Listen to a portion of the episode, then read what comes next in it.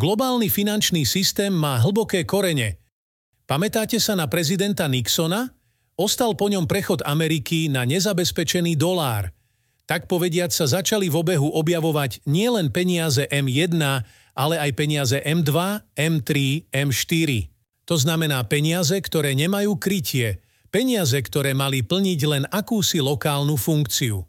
Žiaľ, finančný systém bol už dlho zaplavený podvodníkmi, manažérmi v podobe Rothschildovcov, Morganovcov, Rockefellerovcov, Baruchovcov, Oppenheimerovcov a ďalších.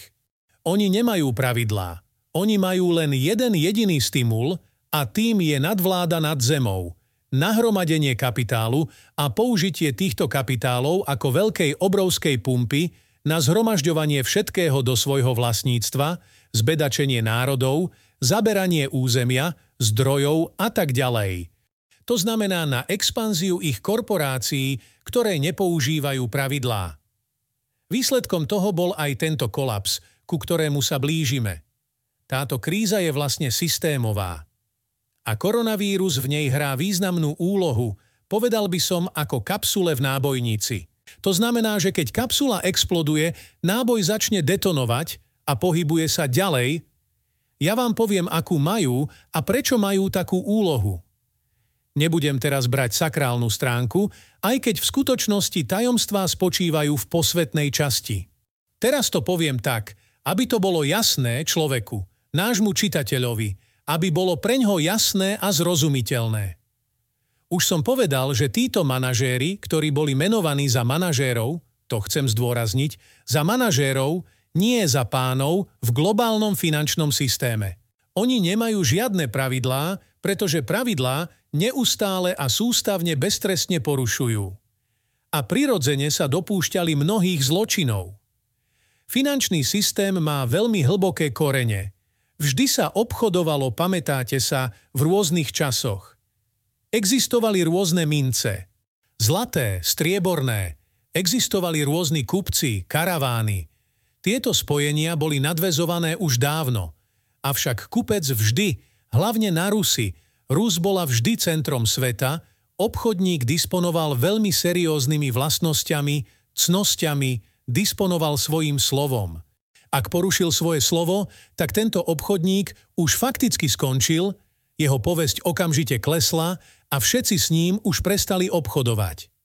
Porušenie slova preto pre obchodníka znamenalo, ako keby prakticky spáchal samovraždu vo svojom remesle.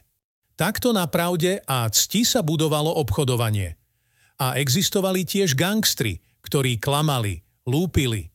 Svet sa neskôr začal ako si globalizovať – Začal sa k tomu približovať. Vo svete sa začal vytvárať globálny platobný systém. Systém, ktorý akoby umožňoval uľahčiť vzťahy medzi rôznymi národmi na Zemi a uskutočňovať obchodovanie správne. A takto by sa svet urýchlil vo svojom vývoji a začal by rýchlejšie evolucionalizovať. Nápady to boli naozaj dobré.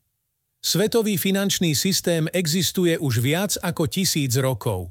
A bol založený na dôvere. Dôvera sa volá trust, čiže bol založený na trustoch. Existuje tisícročný trust, 500-ročný trust, 300-ročný trust, 100-ročný trust a tak ďalej. Každý trust je akási dohoda svetového spoločenstva, ku ktorému sa pripoja ďalší. Dohoda o tom, že zavedieme také a také pravidlá a podľa nich to budeme robiť. Takto sa vytvárali podmienky pre seriózne obchodné vzťahy, zúčtovacie vzťahy, no a keď sa svet začal zdokonaľovať, tak prišli počítače, IT systémy, IT zariadenia, čo viedlo tak povediac k zrýchleniu zníženiu personálnych nákladov. Umožnilo to zbaviť sa ľudského, nie vždy čistého faktora, ktorý tam vznikal zo špinavých rúk, z určitej nečestnosti. A takýmto spôsobom sa to všetko formovalo. Samozrejme, všetky tie trasty v zásade zriadilo Rusko – História globálneho finančného systému je hlboká. Jej úroveň je veľmi sakrálna. V skutočnosti nazývať čas minulosti civilizáciou je nesprávne. Civilizácie nám tu priniesli.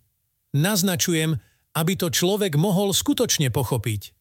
V skutočnosti civilizácia funguje len na energii in. Je to nesprávna cesta. Je to cesta bez otvorenia, to znamená bez sebestačnosti. A ak civilizácia nie je sebestačná, tak musí žiť z niekoho iného. Pravda, to je cesta parazitizmu. My nie sme civilizácia. Slovania sú kultúra spolužitia. K tomu smerujeme. Sláva rodu. His Majesty Alexander.